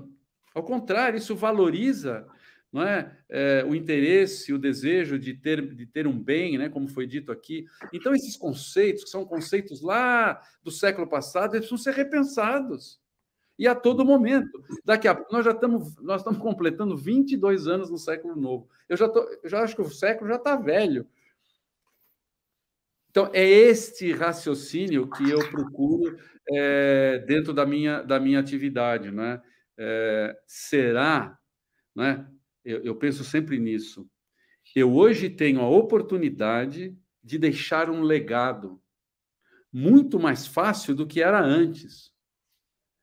É? Então, não, antes a gente dizia que tinha que ter um filho, plantar uma árvore, escrever um livro, né? Hoje, cara, eu estou escrevendo um livro todo dia, nos meus posts, nos meus vídeos, nos meus materiais, se eu tivesse essa, essa consciência, claro. E, ao mesmo tempo, é uma oportunidade para a gente vender os nossos serviços. Então, sim, existem influencers do bem e existem influencers que servem para entreter, meus amigos. As plataformas, elas são, as mídias sociais, fundamentalmente, são entretenimento e também algum conteúdo. Então, elas são entretenimento fundamentalmente. O TikTok é entretenimento, o Reels é entretenimento. Essa é a realidade hoje. Se isso vai mudar amanhã ou não vai, é, agora, acreditem nisso, acho que todos nós aqui estamos convencidos disso, são ferramentas que só vão evoluir. Eu não vejo. É, e o Clubhouse, que a gente fala muito aqui, o Clubhouse é um problema no Brasil. Eu, eu continuo usando, eu não, não uso mais o Clubhouse, mas eu navego no Clubhouse. O Clubhouse nos Estados Unidos, por exemplo, funciona super. Porque lá tem outra consciência. As pessoas têm mais, mais profundidade, as pessoas discutem mais é, questões políticas, questões religiosas, questões profissionais, coisa que a gente não está acostumado aqui. Nós somos uma geração de que viveu na ditadura. Eu sou dessa geração que viveu na ditadura. A gente não aprendeu a discutir as coisas no plano filosófico, no plano político. Vai demorar gerações ainda para isso. Então, quando você vai para o conteúdo, e o Clubhouse é conteúdo, o Clubhouse não é postar uma fotinho. Né? Não é você estar tá lá no restaurante e mostrar o que você comeu. Não é você tirar sua foto é, na Torre Eiffel. Cara, o que, que eu quero saber que você está lá na porra da, ter, da Torre Eiffel? Não é? Então tem que ter profundidade, tem que ter, cada um tem que achar o seu espaço não é? e uhum. criar esse, essa legião, digamos, de seguidores que se interessem por aquilo que ele definiu como o, o que seria é, a sua autoridade, é, o seu legado, a, a, profundidade do seu conteúdo. Eu uhum. penso que isso é mais importante. Então, eu acho que nós deveríamos discutir qual é o conteúdo que realmente cada um de nós é, se propõe a entregar e o quanto disso ele percebe que é uma contribuição uhum. para a sociedade de maneira geral.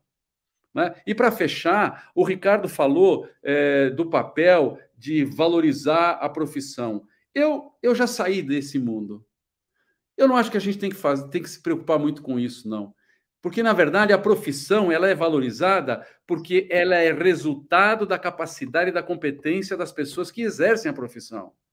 Achar que uma entidade vai criar isso, eu penso que isso não existe mais, Xará.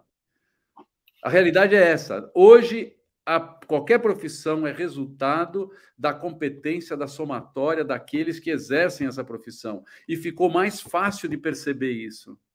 A gente tem hoje os meios para dizer: olha, aquele médico é bom, aquele médico não é bom, aquele sistema é bom, aquele sistema não é bom, aquilo é bom, aquilo não é bom. Você tem é, é, é ratings, você tem gente falando, você tem. É outro planeta. E tem muito arquiteto ainda. É, eu, eu, outro dia eu fiz um, um, um blog, um, um, post que deu uma confusão danada, porque eu estava criticando os arquitetos que fazem parte de, de, de certos grupos no WhatsApp, que ficam discutindo as mazelas da profissão que ficam metendo pau em fornecedores, que ficam perdendo seu tempo discutindo que a profissão é uma merda, que o cliente não presta, que isso, que aquilo. Se você pegar esses grupos, a grande maioria das postagens são nessa direção. Aí eu te pergunto: você acha que o CEO da Apple faz parte de um grupo desse? Você acha que o CEO da Nike faz parte de um grupo desse? Então, é isso que é minha preocupação. Né? A ferramenta está aí, a ferramenta tem uma qualidade extraordinária, nos permite dominar é, o terreno da informação que a gente não dominava, mas, como sempre foi, o conteúdo não é da plataforma, o conteúdo é, é, é resultado daquilo que as pessoas colocam lá. Então, eu acho que a gente deve criticar e ajudar as pessoas a melhorar esse conteúdo. Me permite uma, uma observação só. Eu, obviamente, não tem como não concordar com praticamente tudo que você falou, exceto por uma coisa, tá? Quando você coloca assim que a, a ferramenta é extraordinária, que a ferramenta é boa, eu estou entendendo que você está se referindo às plataformas, os aplicativos, as redes sociais, e nisso eu discordo frontalmente. Eu acho que a, a ferramenta em si, né, desde o Facebook, porque de lá para cá as coisas se, começaram a se tornar mais complicadas, né? Então, Facebook, Instagram, WhatsApp, Telegram e tudo mais, eles, é, eles não, não contribuem para que haja um desenvolvimento no pensamento crítico. Cada novo ajuste nos algoritmos é no sentido de idiotizar mais as pessoas. Então, eu não considero o Instagram ou o Facebook ou qualquer uma dessas plataformas como um aliado na busca pela valorização profissional. E aí eu concordo com o Ricardo Trevisan. Ah, eu acho que as instituições, as entidades, elas precisam fazer um mínimo de curadoria que as redes sociais, com os algoritmos que elas disponibilizam, elas liquidaram a curadoria, de tal maneira que elas permitem que pessoas extremamente desqualificadas, irresponsáveis, possam ter tanta luz quanto alguém que é responsável, que é sustentável, que é equilibrado, que é competente mas que não tem carisma, que não é bonito, que não fala direito, que não dança bonitinho, que não tem coragem para fazer um nu frontal no, no TikTok, como nós. Entendeu? Então, eu acho que as plataformas e a estrutura das plataformas, elas não, elas não ajudam, elas realmente não contribuem para fazer uh, um ambiente profissional de arquitetura e design melhor. Eu acho que nós temos que fazer por onde. E não podemos esperar que o Facebook, o Instagram e, essas, e outras, outros aplicativos nos ajudem, porque eles não vão nos ajudar. O interesse deles é outro. É, é neste ponto só que eu. Que eu... Só, só para não, não polemizar e a gente não fazer nós dois aqui o debate, eu só, eu só quero deixar claro. É, eu entendo, respeito a tua posição, sem dúvida nenhuma, mas eu vejo muita coisa boa, muita coisa boa. Não, sem né? dúvida, tem muita coisa boa, mas o, o, a plataforma não estimula a que essas coisas boas progridam. A plataforma ela, ela dá mais espaço, mais força e mais instrumentos para quem é mais vazio. Então, assim, uh, pessoas com nível de qualidade do Ricardo Trevisan, por exemplo, não se cria no Instagram. Não, não vai longe. Olha, olha a quantidade de seguidores que tem o Ricardo Meira. E compara com certas pessoas aí que tem 200, 300, 400 mil seguidores. Olha, eu tenho, somando os meus seguidores todos, eu tenho cerca de 35 mil seguidores nas mídias muito sociais. Muito pouco se tu comparar com não, gente. Não é muito pouco. E tem cada personalidade. Desculpa, esse, que é, esse seu ponto de vista que está errado. Existem 150 mil arquitetos no Brasil que, que são meu target. Se eu tenho 35 mil de alguma forma nesse universo, é maravilhoso isso. É maravilhoso isso. Mas tem então, gente que lida com arquitetura e tem 200 mil. Ou tem 50. Não, mas não lida com arquitetura, não. Eu estou falando do meu universo, certo? Do interesse que eu tenho, do foco que eu tenho. A gente tem que entender isso. As mídias sociais, elas precisam ser analisadas sobre a ótica do interesse de cada agente que delas é, é, se usufruem.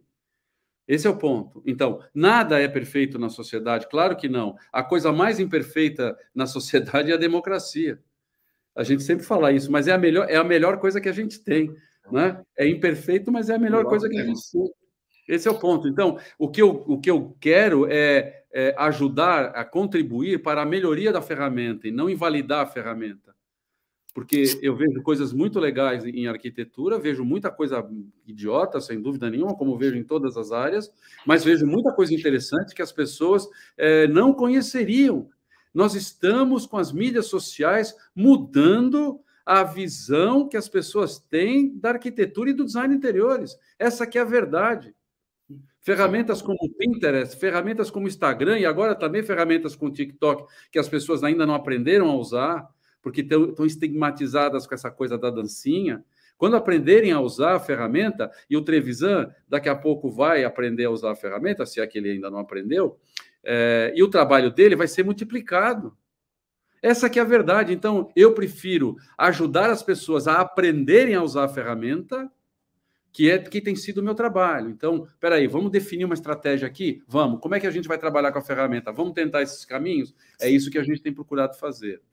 Mas entendo, Enio, e respeito a tua visão, e eu e parcialmente eu concordo com você, porque o seu alerta é válido, porque você está nos dizendo, olha, vamos tomar cuidado e vamos ter na mão da sociedade controles para que essas ferramentas não contribuam é, de maneira negativa, né, para todos nós. Então, aí sim o teu apelo é, ele é bastante válido.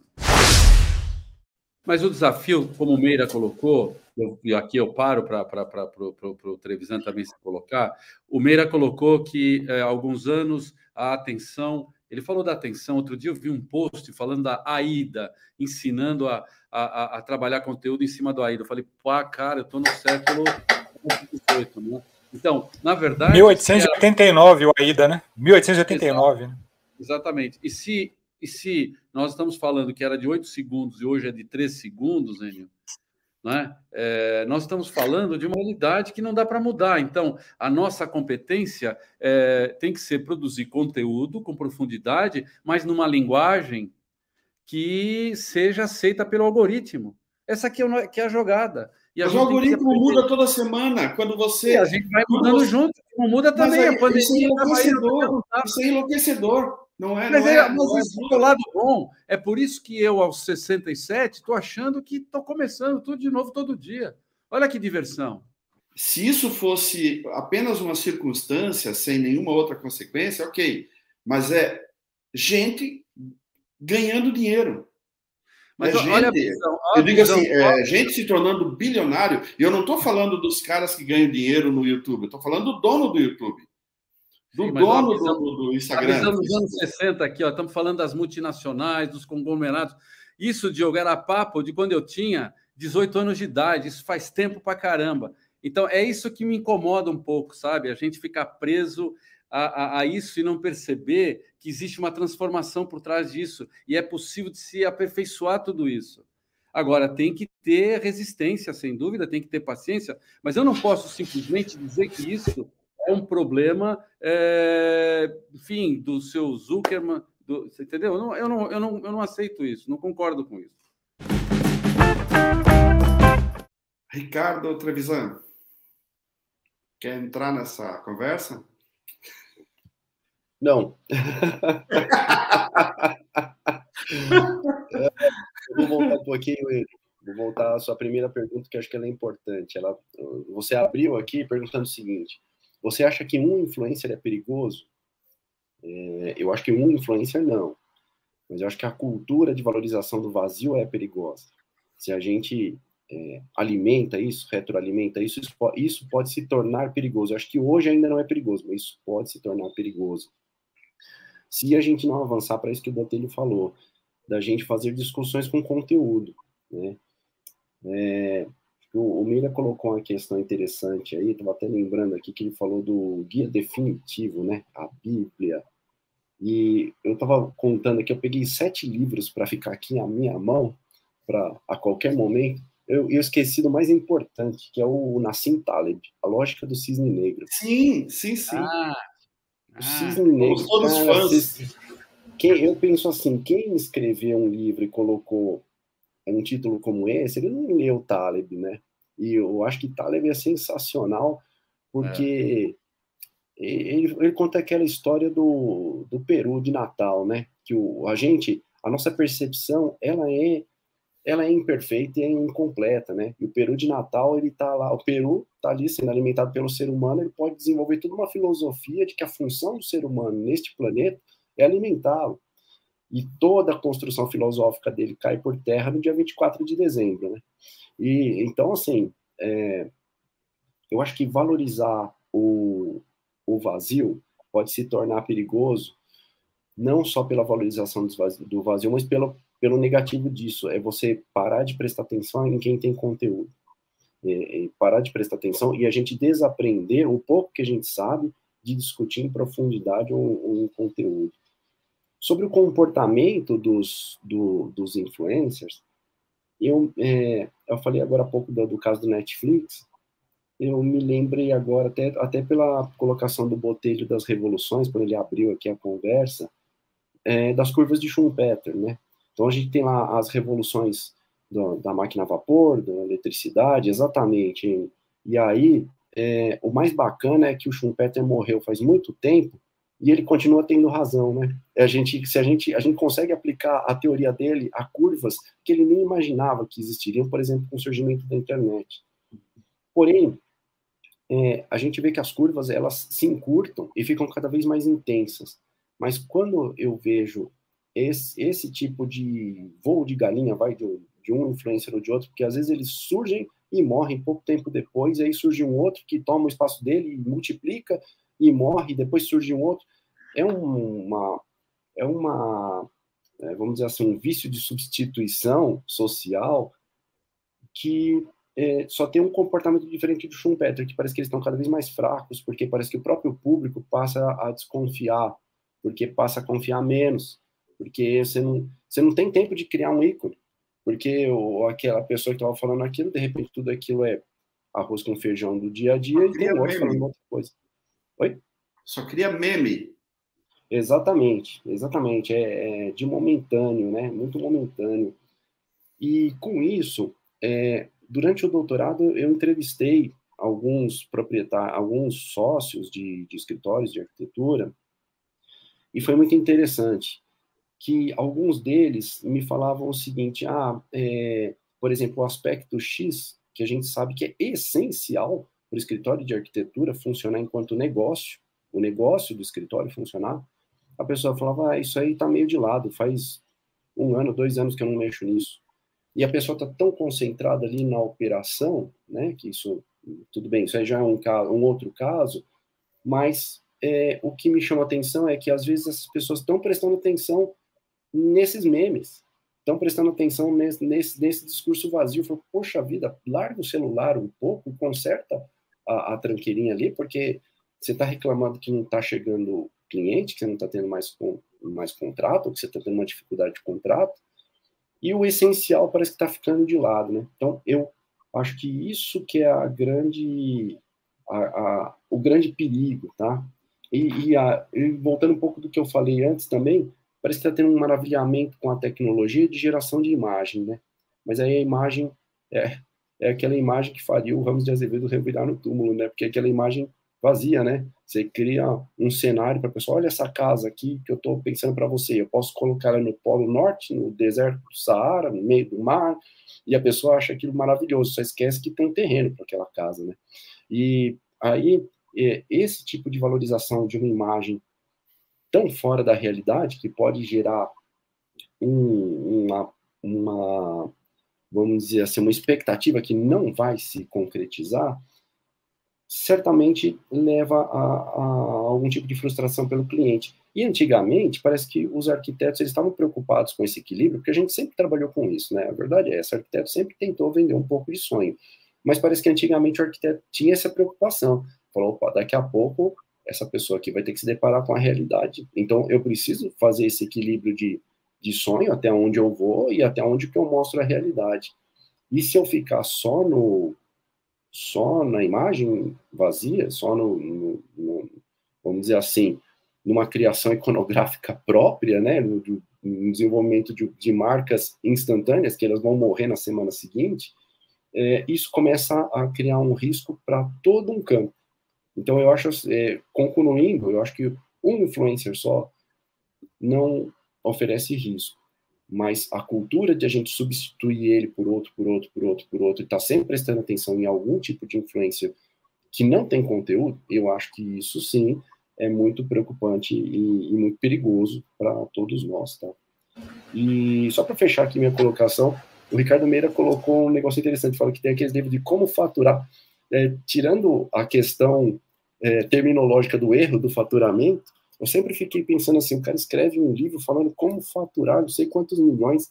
Eu queria saber se o cara que escreveu o livro, ele fatura tantos milhões, né? Isso é uma informação relevante. É, é verdade. Mas essa é, onda, essa é, a onda, dos arquitetos que são consultores agora. Eu pergunto a você: é, esse arquiteto ficou rico? Como é que ele vai ensinar o outro a ficar rico se ele não ficou rico? Então, como é que vocês me explicam isso? Tem uma porrada de arquiteto dando curso, ensinando todo mundo a ficar rico. Aí eu pergunto: o cara ficou rico? Será que ele sabe ensinar o outro a ficar rico? Então, são, são, são circunstâncias que, se a gente for entrar nesse, nesse detalhe do, do cara que escreve um livro ou que, enfim, inventa um curso, etc., meus amigos, nós vamos ter isso em tudo quanto é lugar. E não, é as, não são as mídias sociais que estão criando isso. Isso sempre existiu. É que agora ficou mais fácil. Então eu vejo um arquiteto, eu não vejo o Norman Foster fazendo um curso de como fazer arquitetura. Você já viu, não? Ele é o arquiteto mais rico do mundo. Eu não vejo ele no, na, nas mídias sociais. É, então, então, eu acho que a gente tem que discutir: é, será que esses caras vão sobreviver? Eu vi uma porrada deles nesses anos todos sumindo. Uhum. Aí sim são efêmeros, Ney, o, o, o Enio. Então, o Ricardo, mas olha só, o Ricardo Meira, que já participou dos meus cursos aqui, ele é testemunha disso. Uh, os meus cursos, eles não prometem nenhum milagre desse tipo, né? nunca dizem que o cara vai ganhar rios de dinheiro, que vai ficar rico, que vai faturar, que não sei o quê. Eu prometo que ele vai trabalhar com mais tranquilidade, com mais sustentabilidade, com mais equilíbrio, né? Porque isso é uma coisa que eu consegui na minha empresa. Isso realmente eu acho que é, um, é uma coisa muito importante. É, gente, estamos chegando no, na nossa reta final aqui. Eu não vou dizer que eu não esperava de vocês esse nível de, de conversa, porque eu esperava sim, e, a, e a coisa realmente ficou muito boa, né? ficou realmente muito bom. Eu tenho certeza de que as pessoas que vão pegar esse vídeo para assistir depois gravado, e mesmo os que estão assistindo agora ao vivo, vão querer ver duas vezes com caderno e caneta na mão para tirar, tomar algumas notas do que foi, foi dito aqui. E eu, obviamente, tenho que agradecer muito pela disposição de vocês de virem aqui, cada qual como bom professor, né, e, e, e, e contribuir com a sua aula nesse nosso programa. Uma última rodada para fechar o, o, tema com o que mais vocês gostariam de falar nesse campo. Vou deixar o, o, o Botelho começar. Bom, é, então, é, eu fui durante muitos anos e sou consultor de empresas, de grandes empresas. Se uma empresa me contrata para aumentar o faturamento, e se eu não vender isso para ela, ela não vai me contratar. Quando eu sou contratado para treinar uma equipe de vendas, eu sou treinar, contratado para fazer essa equipe de vendas vender mais. Esse é o mundo real. Então, uhum. quando um arquiteto me contrata, sim, eu vou ajudá-lo a ganhar mais, a ficar rico. Esse é meu objetivo, quero deixar isso bem claro. Uhum. Porque é, é, é, o mundo que eu aprendi a viver. Então, se eu estou trabalhando para Porto Belo, para a Deca, para a Duratex, para a Ornari, e se eles me disserem que não, é, eu quero. Não, eles querem vender mais, eles querem lucrar mais, eles querem faturar mais. Uhum. Nós estamos falando de marketing. E o nosso objetivo é sim faturar mais, vender mais, ganhar mais. Né? Os uhum. arquitetos do Brasil ganham menos de 74% dos arquitetos brasileiros ganham menos de 8 mil reais por mês. 74% dos arquitetos brasileiros ganham menos de 8 mil reais. 37% ganham menos do que 5 mil reais. Essa é a realidade. Então, na verdade, se a gente se predispõe a ajudar um cliente que é um arquiteto, um designer de interiores, um engenheiro, um paisagista, nós precisamos mostrar para o cara que existe uma outra faixa de ganho uhum. que ele uhum. tem que acessar. Uhum. Essa linguagem. Não, ganhar mais é uma coisa, ficar milionário ou não, ganhar rios de dinheiro, ficar rico. Por que não é, ficar rico? Por que não uma promessa rico? instantânea, porque é disso que a gente está falando, sabe? Quando fala assim, em, cinco passos você vai ter ah, não, uma não... fila de clientes morrendo ah, a tua porta. Não sim, é assim. Aí, aí nós estamos noutra discussão. Como tem alguém que fala que tem 50 passos para. Porra, 50 passos para ter um escritório. 50 passos, já estou cansado. Como é que eu vou dar 50 passos para chegar no, lá no resultado? Não dá. Então, são, eu entendo, você está coberto de razão. Nós estamos discutindo a forma. De como colocar isso. Agora, a profundidade do conteúdo, pelo menos aqui do meu lado, eu quero deixar claro. Sim, nós temos, no meu, no meu modo de ver, que, que contribuir para que as pessoas ganhem mais se essa é a sua proposta de trabalho. Esse é o objetivo. E aí, é, é, no contexto das mídias sociais, é, é sim uma ferramenta importante para você vender mais, vender melhor. Não, não fazer um, um uma troca ali, fazer uma venda direta, mas sim vender a sua marca, colocar a sua autoridade, é a sua marca pessoal, a sua profundidade. Então, eu sou muito crítico em relação aos projetos que eu vejo sendo publicados é, no Instagram. É, eu fiz um estudo de. Eu, eu sigo mais ou menos 3.500 arquitetos no Instagram. E eu fiz um estudo durante um período e eu descobri que 98% das imagens postadas eram de tonalidades cinza, branco e tons pastéis. Aí eu te pergunto, se você olhar esse universo, onde está a diferenciação? Todo mundo está postando a mesma coisa. É? Então é isso que a gente tem que discutir. Agora, amigos, a Anitta tem, no, tem 64 milhões de seguidores no Instagram. Uhum. Eu não escuto a Anitta, eu nem sei nem o que a Anitta, é, nesse momento, qual é o sucesso da Anitta, mas porque eu não sou o target da Anitta. Uhum. Mas ela tem 64 milhões e ela sim é uma influência e ela vai vender uma porrada de coisas. Como o Pelé sempre vendeu. Como muitos artistas sempre venderam. Só que o universo e sempre teve influencers. Sempre existiram esses influencers. Só que a magnitude disso não era discutido como é discutido hoje, porque hoje a coisa se ampliou. Não é? Então, se você olhar que é, no campo político, por exemplo, quem são os influencers no campo político no Brasil? As famílias que dominam os estados, que dominam a, a, a, Qual é a diferença? Nós estamos falando de conglomerados, multinacionais, etc. Vamos olhar para dentro do nosso país. Uhum. Não é? Então, é, é contra isso que, muitas vezes, eu, eu acho que a gente simplifica a coisa, sabe? E a coisa tem mais profundidade. Não são só as mídias sociais. Eu penso ao contrário, eu acho que as mídias sociais vieram em benefício de muitas coisas que antes não aconteciam. Quando um policial assassina um homem negro, e isso hoje é filmado, é colocado nas mídias sociais e provoca uma revolução, e assim várias outras manifestações, eu prefiro olhar as mídias sociais por esse ângulo, uhum. e não é. o ângulo tão negativo, né? É, o, o, problema que eu vejo é que a mídia. Antigamente você abria, abria um blog na internet e as pessoas escolhiam ir lá ver. Se você entrava numa rede social, como o Instagram foi durante muito tempo, ele apresentava as pessoas que você seguia, você seguia. Agora você está seguindo fulano, mas fulano não aparece para você. Porque alguém que está fazendo uma caretice qualquer está mais alinhado com, com o algoritmo, que muda toda semana, aquele cara está aparecendo para ti e você não está vendo um conteúdo de qualidade que você optou por ver. Sigamos Abraço, lá. obrigado pela paciência que tiveram comigo. Paciência é, nada, privilégio. Espero, e espero que a gente possa se encontrar em outras situações.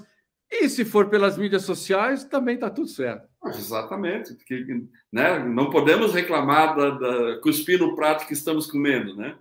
Estamos aqui numa delas, né? Que nos ajuda Exato. também a difundir os conhecimentos. Mas, Enio, muito obrigado. Um beijo para você.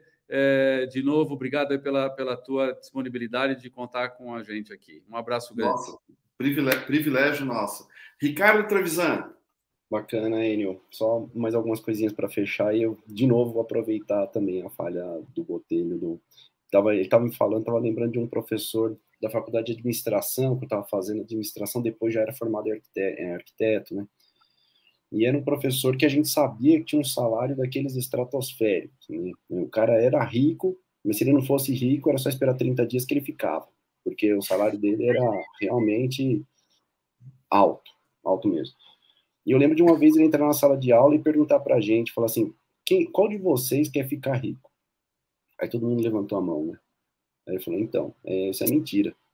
Porque eu tenho, eu contrato um monte de gente daqui e na hora do vamos ver que você tem que ir para cima do trabalho que realmente vai te dar dinheiro, 90% amarelo, os outros por 5% não conseguem e sobram uns 5 lá que desses ainda muitos fazem trabalho mal feito. Por isso que pouca gente é, realmente é rico. Eu, que, que, eu fiquei pensando naquilo, mas, mas realmente, eu já era arquiteto. E eu fiquei pensando naquilo, na questão da precificação. E aí o, o Ricardo Meira sabe que eu sou bem crítico de algumas formas de precificação que a gente tem na arquitetura que são extremamente arcaicas. Que acho que deve ser uma referência assim da Coca-Cola dos anos 20, que ele calculava o custo da operação deles, colocava uma despesinha lá e falava, ah, a gente vai ganhar 10% de lucro. Isso não existe mais, faz milênios, né? Não é assim que o mundo funciona. E eu vejo muito isso nos arquitetos também, que a gente tem um, uma tabela referencial e aí o que a gente sabe que muitos arquitetos consideram essa tabela referencial alta e aí não, não tem coragem né, de fazer uma proposta comercial dentro da, da tabela referencial, da tabela de honorários, e aí, às vezes, aparece aquela oportunidade que o arquiteto poderia fazer 10 vezes a tabela de honorários que pegaria e o, o, trabalho. E eu, entrevistando alguns arquitetos, inclusive durante o doutorado, eu vi eles falando o seguinte: ah, mas isso não é um valor justo. Aí fiquei pensando, poxa, mas o que é um valor justo? Aí falou, pô, o valor justo seria uns 10 mil reais por esse projeto. A tabela de honorários é 20 mil reais. Poxa, mas o cliente pagaria 50, 100 mil reais. Ah, mas não é justo. Mas aí, uma coisa que eu coloco, tem uma questão que ainda não está sendo colocada aí, que é a questão do valor para o cliente. Você está gerando para o cliente um ganho de 500 mil, 600 mil, 1 milhão. Por que, que 50, 100 mil reais não é justo para você? É uma questão, assim, eu acho que ainda falta um, um pouco de, de é, atitude mesmo do arquiteto olhar no espelho e falar: meu caro, você merece. Meu caro, essa é a oportunidade. Tem uma diferença é, na arquitetura entre essa questão de justiça do preço e aproveitamento de uma oportunidade de negócio. Isso não vai aparecer tão cedo de novo. Você tem uma oportunidade dessa hoje, mas o resto do tempo você vai trabalhar cobrando lá os seus 10, 8 mil reais por mês, porque não, por projeto, porque não vai ter essa oportunidade de novo tão cedo. Parece assim que as oportunidades às vezes são perdidas por uma questão de autoafirmação, de autoentendimento, ou de, de, um, de um conceito, talvez esteja um pouco equivocado do que é o valor justo. O valor justo ele deveria ser relacionado ao valor que você está criando para o seu cliente. Você está criando, às vezes, para o seu cliente uma questão de um benefício patrimonial brutal que os arquitetos não estão colocando na mesa e que isso deveria fazer parte, inclusive, da negociação dos honorários do arquiteto. Né? Então, eu acho que seria só esse complemento, já que a gente tocou no assunto de marketing, eu acho que a gente tem que falar de precificação também. Tá? Precificação Sim. tem tudo a ver com isso, por quê? Porque o preço é, influencia diretamente na forma como o cliente percebe você. Todo mundo, todos nós aqui sabemos disso, mas eu, eu sei que muitos arquitetos não, não sabem.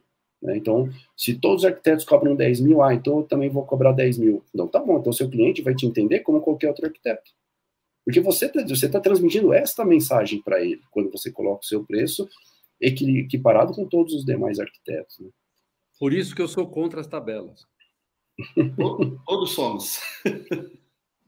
E por isso que ninguém respeita as tabelas. Não, pelo amor de Deus. Bom, e, bom, de forma geral, é, eu acho que isso passa por aquilo que eu falei no começo, que a gente tem que trabalhar um pouco melhor nos nossos modelos de negócios e trabalhar diferente nos nossos modelos de negócio significa a gente ter uma proposição de valor, como, como o Botelho falou, que nos diferencie, a gente tem que se diferenciar, né? É, se você se coloca como a massa que publica foto em preto e branco ou sépia, o seu cliente vai te ver assim, vai te ver como massa, né? É isso, Enio. Muito obrigado. Um prazer enorme estar aqui com vocês, com essas três feras que são vocês. E fico à disposição sempre que for convocado, não é convite, é convocação, estarei aqui presente. Muito obrigado, grande abraço. Perfeito, Ricardo Trevisan. É, o Ricardo Botelho e o Ricardo Meira já comparecem sistematicamente ao nosso Conexão 893 e você agora entrou na, na lista, então provavelmente você estará aqui conosco pelo menos uma vez por ano aqui para nos, nos enriquecer. Essa fala do Trevisan agora, eu estou me sentindo assim, falta um minuto para acabar o jogo, ele me deu um passe na intermediária do meu campo, todo mundo está atrás de mim, está sem goleiro e eu preciso correr o campo inteiro para. Eu queria jogar mais, inclusive. Eu acho que isso aqui é, é um gancho, inclusive, para um outro evento com esse tema específico, que o Enio sabe que é um tema que eu, que eu adoro e o, e o Trevisan é uma referência também. E aí, para tentar fazer um, um, fechamento, eu ia falar exatamente isso aqui. A gente está falando de marketing, tudo se resume a valor, né? Então, acho que nós devemos enxergar o marketing de modo geral como uma oportunidade importante, um conjunto de processos e ferramentas que me permitam é, ser visto de uma maneira melhor, ser visto de, de forma é, que as pessoas enxerguem o valor que eu tenho a oferecer. E aí, como eu já comentei, é, eu, o que me, me atraiu né, nessa visão do Trevisan é exatamente essa. Né? E, e no, no, meu livro, Xará, eu chamo de preço de fora para dentro, né? porque a gente está acostumado a precificar de dentro para fora. E é, é, um preço de fora para dentro. Eu preciso enxergar. É, e aí é uma coisa interessante, porque quando a gente fala sobre isso em palestra, em curso, o aluno geralmente pensa, mas eu vou depender do valor que o cliente enxerga em mim? Falei, não, você vai modificar o valor que ele enxerga em você. Isso é marketing. É, e aí, é, pegando ali o campo da neurociência, né, tem um, um pesquisador norueguês, o professor Ramsay, ele fala que o processo de construção de valor, né, do ponto de vista mental mesmo, ele começa com quatro tipos de valor, né? É, na verdade, quatro etapas. Uma etapa que é a maneira como você representa uma necessidade, e a partir daí a pessoa te dá a atenção. E aí eu tenho o, o valor, o valor previsto, que eu, eu chego até você com valor previsto. Eu imagino que arquiteto valha tanto, sirva para tanto, qualquer que seja o meu parâmetro. E aí cabe ao, ao vendedor de serviço de arquitetura é, desconstruir esse valor previsto e entregar, fornecer informações para que esse valor seja reconstruído. E, e, a nossa mente tem uma limitação. Eu não consigo acessar informações que não me foram dadas ou que eu não tenho.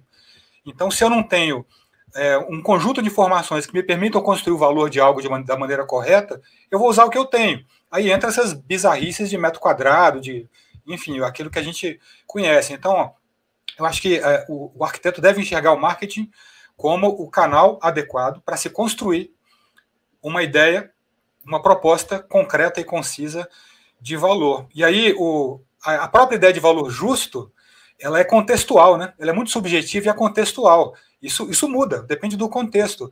O que é justo agora pode não ser justo dali a, a, dois meses. O que eu achava que era justo, agora com essas informações que eu tenho, não é mais. De repente, os 10 mil que eu achava é, que era caro, agora se tornou incrivelmente barato. Aí entra a, a magia, né, a arte e a técnica do bom marketing. Eu acho que isso resume bem o meu, a minha forma de pensar. Né?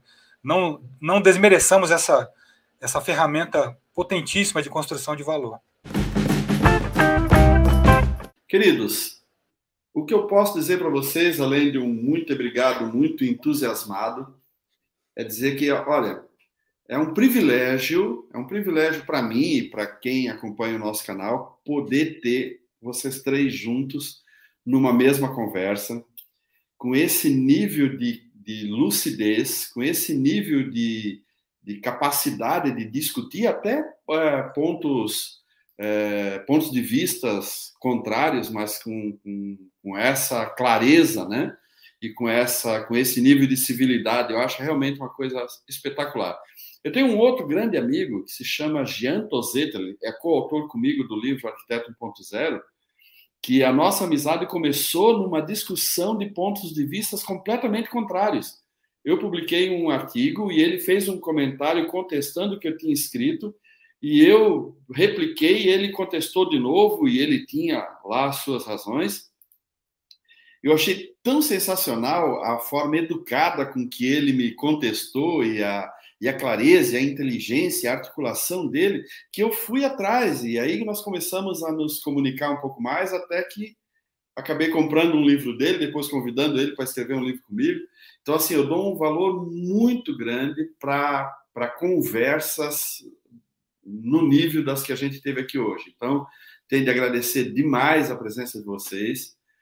É, poderia dizer que ficamos por isso mesmo, mas não vamos ficar por isso mesmo. Vou, vou, vou, explorar mais vocês no futuro. E, e, eu tenho certeza que o nosso público sempre vai gostar quando eu trouxer um de vocês, ou os três, ou dois de vocês aqui no Conexão 893. Gente boa! Show de bola, muitíssimo obrigado. Grande abraço.